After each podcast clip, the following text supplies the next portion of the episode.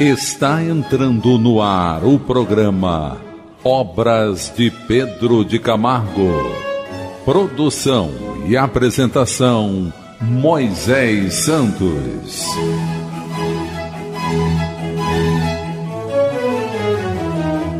Caríssimos ouvintes da Rádio Rio de Janeiro, eu sou Moisés Santos e este é o programa Obras de Pedro de Camargo.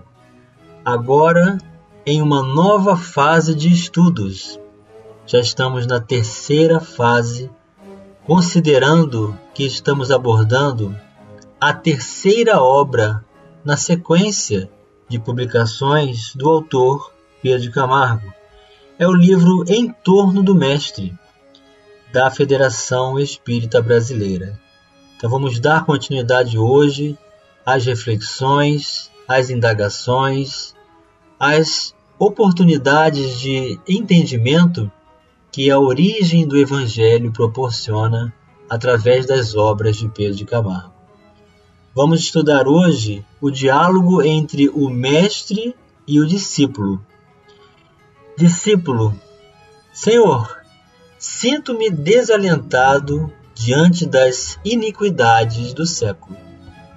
Parece que jamais os homens se mostraram tão rebeldes à razão e ao sentimento como nestes tempos. Mestre: desalentado? Por quê?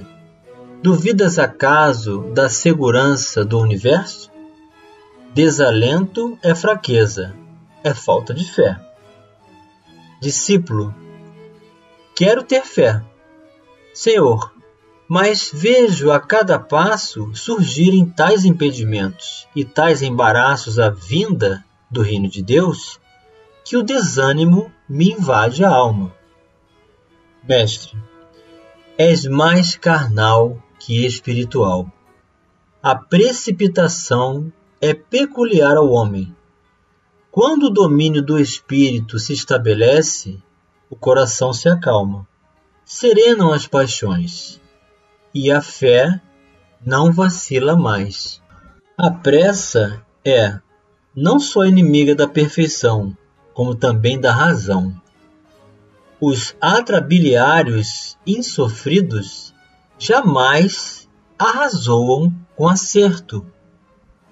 Atrabiliário, meu caro ouvinte, significam as pessoas sem humor, violentos ou coléricos. E arrazoar significa apresentar argumento. Então poderíamos colocar assim: os violentos, os que argumentam, jamais passaram ou admitiram ter passado por algum tipo de sofrimento, não admitindo a própria dor. Geralmente esses argumentos não trazem acerto. O reino de Deus há de vir, e está vindo a cada instante, para aqueles que o querem e sabem querê-lo. A vontade de Deus há de ser feita na terra, como já o é nos céus. Espere e confia, vigia e ora. Não deves medir o curso das ideias como medes o curso da tua existência. Esta se escoa através de alguns dias fugazes, enquanto que aquelas se agitam no transcorrer dos séculos e dos milênios. Discípulo: bem sei, Senhor, que deve ser como dizes.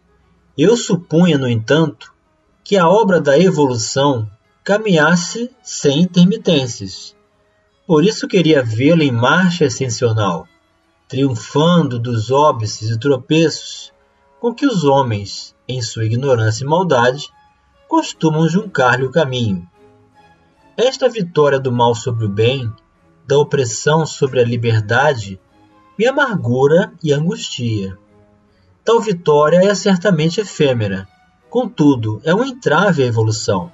É uma pedra de tropeço que não se sabe por quanto tempo conservará o carro do progresso entravado. Mestre: enganas-te. A evolução é lei imutável. Não há forças, não há potências conjugadas capazes de a impedir, nem mesmo embaraçar-lhe a ação e a eficiência. Nenhum só instante a obra da evolução sofreu interrupções na eternidade do tempo e no infinito do espaço. Discípulo: como explicas então, Senhor, a iniquidade, a tirania, a mentira e a corrupção que ora imperam na sociedade terrena? O mundo estará evolutindo sob o influxo de tais elementos? Mestre: erras nos teus juízos, pelos motivos já expostos. Ignoras que é precisamente sofrendo iniquidades e suportando opressão que o homem vai compreender o valor da justiça e da liberdade? Não sabes que só a experiência convence os espíritos rebeldes? Não vês como os doentes amam a saúde, como os oprimidos sonham com a liberdade e os perseguidos suspiram pela justiça? Julgas que esta geração adúltera e incrédula se converta apenas com os testemunhos do céu e com as palavras de amor expressas no Evangelho do Reino? Supões que todos se amoldam à graça sem o aguilhão da lei? Em mundos como este, é preciso privar os seus habitantes de certos bens, para que se inteirem do valor e importância desses mesmos bens. Suportando injustiças e afrontas, vendo seus direitos postergados pelo despotismo, os homens aprenderão a venerar a justiça, subordinando-lhe os interesses temporais e tornando-se capazes de renúncias e de sacrifícios em prol de seu advento. Discípulo: começo a ver a luz, onde tudo se me afigurava escuro. Todavia, Senhor, seja-me permitido ainda algumas perguntas. Mestre: pede e receberás, bate e se te abrirá, busca e acharás. Discípulo: de tal modo, a obra da redenção jamais se interrompe, e mesmo através de todas as anomalias, ela se realiza fatalmente? Mestre: de certo, se assim não fora, a suprema vontade não se cumpriria e Deus deixaria de ser Deus. A evolução, no que respeita ao espírito, opera-se pela educação dos seus poderes e faculdades latentes. Ora, todas as vicissitudes, todas as lutas, todos os sofrimentos, em suma, contribuem para incentivar o desenvolvimento das possibilidades anímicas. Assim, pois, quer o espírito goze os salutares efeitos da prática do bem e da conduta reta, quer suporte as amargas consequências do mal cometido, da negligência no cumprimento do dever, da corrupção a que se entregue, ele estará educando-se e, portanto, evolvendo. Pelo amor e pela dor, sob a doçura da graça ou sob a inflexibilidade da lei, caminhará sempre em demanda dos altos destinos que lhe estão reservados. Discípulo: falas na santa obra da educação. Feriste, Senhor, o alvo, o eixo em torno do qual giram as minhas lucubrações mais acuradas. Compreendo muito bem a importância da educação. Vejo claramente que só a religião da educação, tal como ensinaste e exemplificaste, pode salvar a humanidade. Mas como vingará esta fé se os dirigentes, os dominadores de consciências, aqueles, enfim, que têm ascendência sobre o povo, são os primeiros a deseducá-lo, a corrompê-lo, premiando os caracteres fracos e venais que se sujeitam aos seus caprichos e perseguindo os poucos que capazes de sofrer pela justiça e pela verdade, pelo direito e pela liberdade, resistem ao despotismo do século. Tal processo de corrupção não invalidará, pelo menos por tempo indeterminado, a eficiência da educação? Mestre, nada há encoberto que não seja descoberto, nem algo oculto que se não venha a saber. Falas em processo de corrupção que poderá deseducar o povo. Ignoras então que o espírito educado jamais se deseduca? A lei é avançar e não retroagir. Os que se submetem às influências dos maus e dos prevaricadores, deixando-se corromper por falaciosas promessas, são espíritos fracos, egoístas e amigos da ociosidade, da vida cômoda e fácil. São os tais que entram pela porta larga e transitam pela estrada espaçosa e ampla que conduz à perdição. É possível que tais indivíduos se abastardem ao extremo, levados pelos corruptores de consciências, mas o dia de despertar há de chegar. Tanto maior será a reação, quanto mais o espírito se tenha degradado.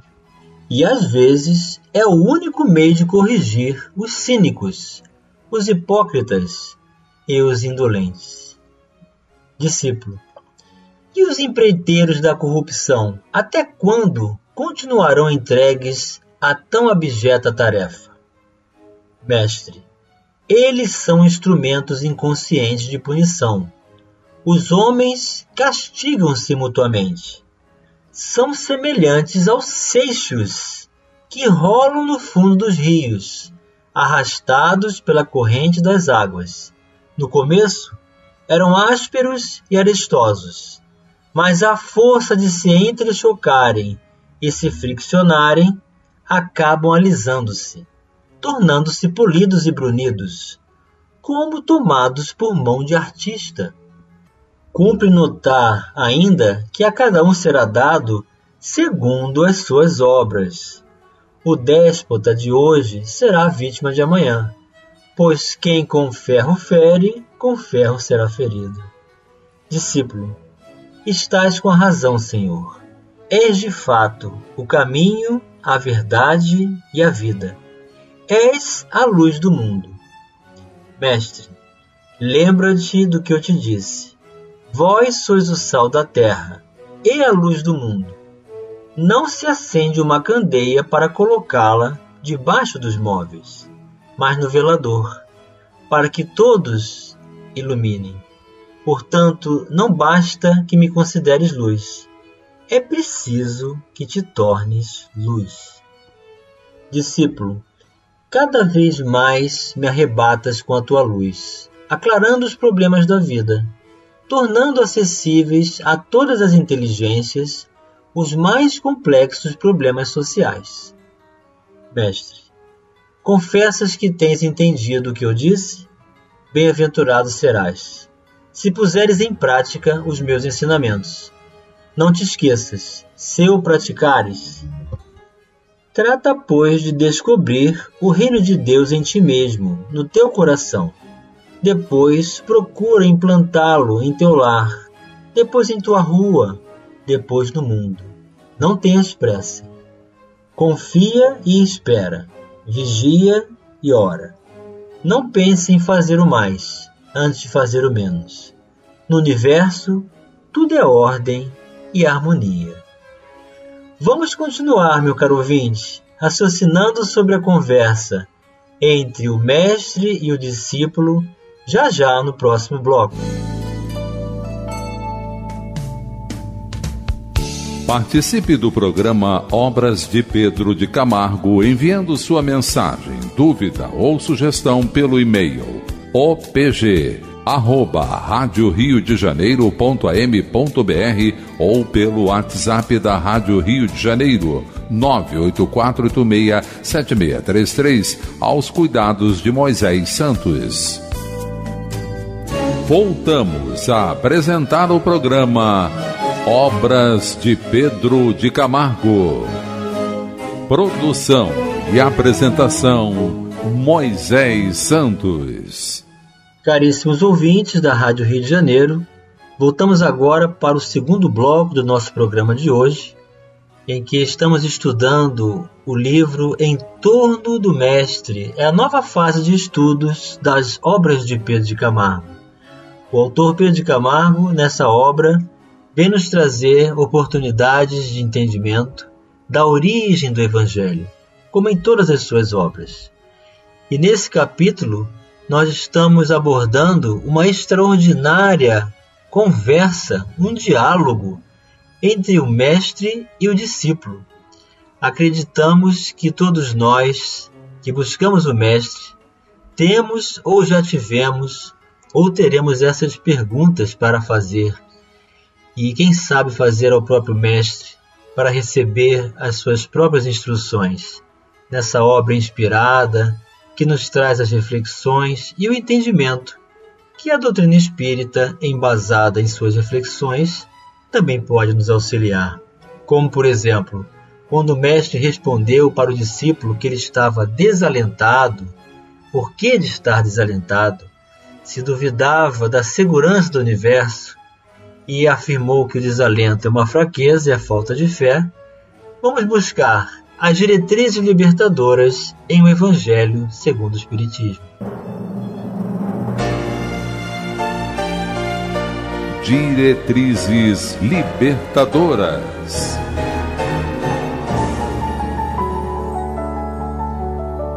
O Evangelho Segundo o Espiritismo, em seu capítulo cinco, nas Instruções dos Espíritos, o título Bem e Mal Sofrer, é o item dezoito, um trecho.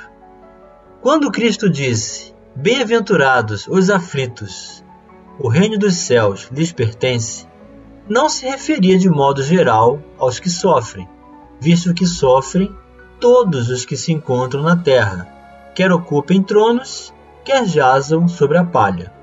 Mas, ah, poucos sofrem bem, poucos compreendem que somente as provas bem suportadas podem conduzi-los ao reino de Deus.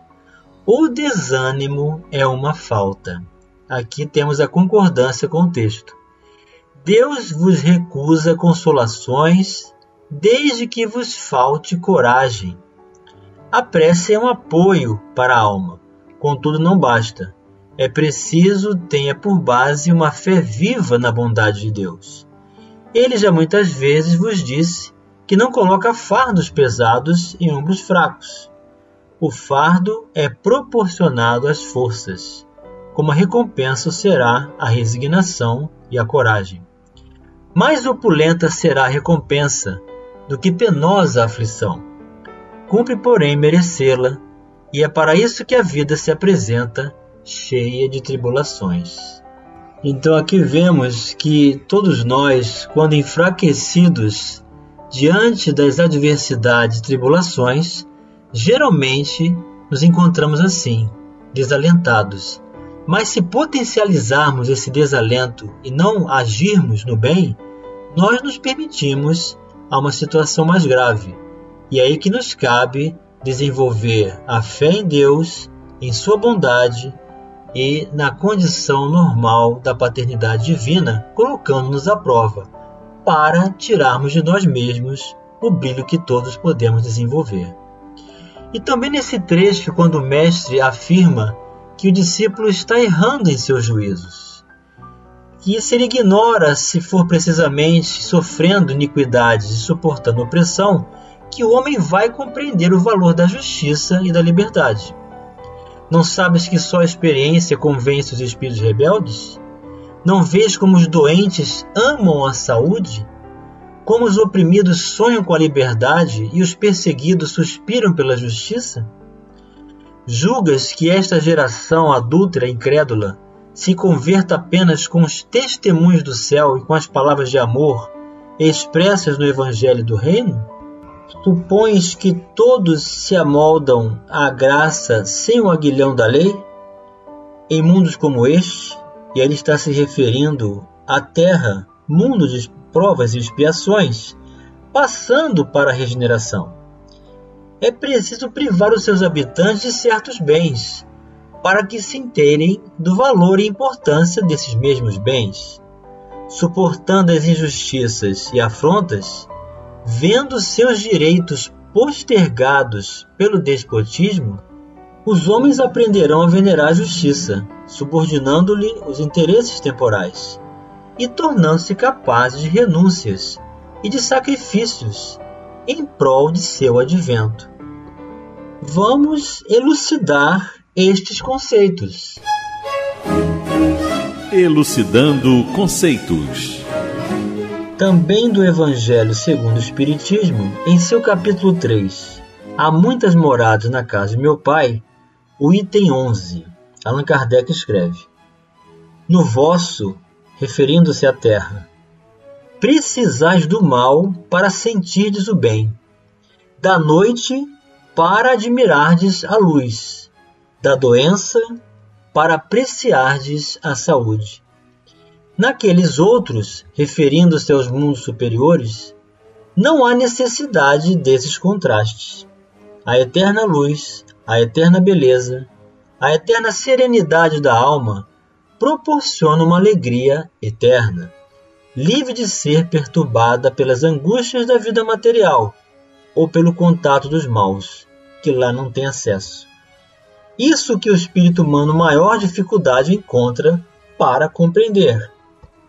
Ele foi bastante engenhoso, ou seja, o espírito humano, para pintar os tormentos do inferno, mas nunca pôde imaginar as alegrias do céu. Por quê? Porque, sendo inferior, só há experimentado dores e misérias. Jamais entreviu as claridades celestes. Não pode, pois, falar do que não conhece. À medida, porém, que se eleva e depura, o horizonte se lhe dilata, e ele compreende o bem que está diante de si, como compreendeu o mal que lhe está atrás. Então, mais uma inteira concordância com as bases kardecianas, o diálogo estabelecido entre o mestre e o discípulo. E chegou o momento, meu caro ouvinte, de você receber a mensagem do mestre. Mensagem do mestre. Eu sou a luz que vim ao mundo, para que todo aquele que crê em mim não permaneça nas trevas. Do Evangelho de João, capítulo doze, versículo quarenta e seis. Então vamos lembrar sempre do que o Mestre nos diz: vós sois o sal da terra e a luz do mundo. Não se acende uma candeia para colocá-la debaixo dos móveis, mas no velador, para que a todos ilumine. Portanto, não basta que me consideres luz, é preciso que te tornes luz. E que bem-aventurados seremos se colocarmos em prática os seus ensinamentos. Então vamos descobrir o reino de Deus dentro de cada um de nós, meu caro ouvinte, nos nossos corações. E depois vamos trabalhar para implantá-lo em nossa casa, em nosso lar, perante os nossos familiares, depois na rua em que moramos, depois na sociedade, para definitivamente transformá-la, transformar o mundo. Jesus tem a missão de transformar o mundo. Deu a Kardec essa incumbência de reformar o mundo, fazendo lembrar a sua essência. E cada um de nós que podemos assumir a condição de discípulos do Cristo, porque escolhemos Jesus para sermos seguidores, e assim é o espírita, um seguidor de Jesus, temos a tarefa, meu caro ouvinte, de reformar o nosso próprio caráter, buscando a fé apoiada na bondade, na razão, em seu entendimento, buscando o conhecimento do Evangelho de Jesus e usando também os recursos do discernimento para fazer a distinção entre o bem e o mal. Que a paz de Jesus esteja com você, meu caro ouvinte, em seu lar, em sua vida, hoje e sempre. Um grande abraço e até o próximo programa. Você ouviu o programa Obras de Pedro de Camargo.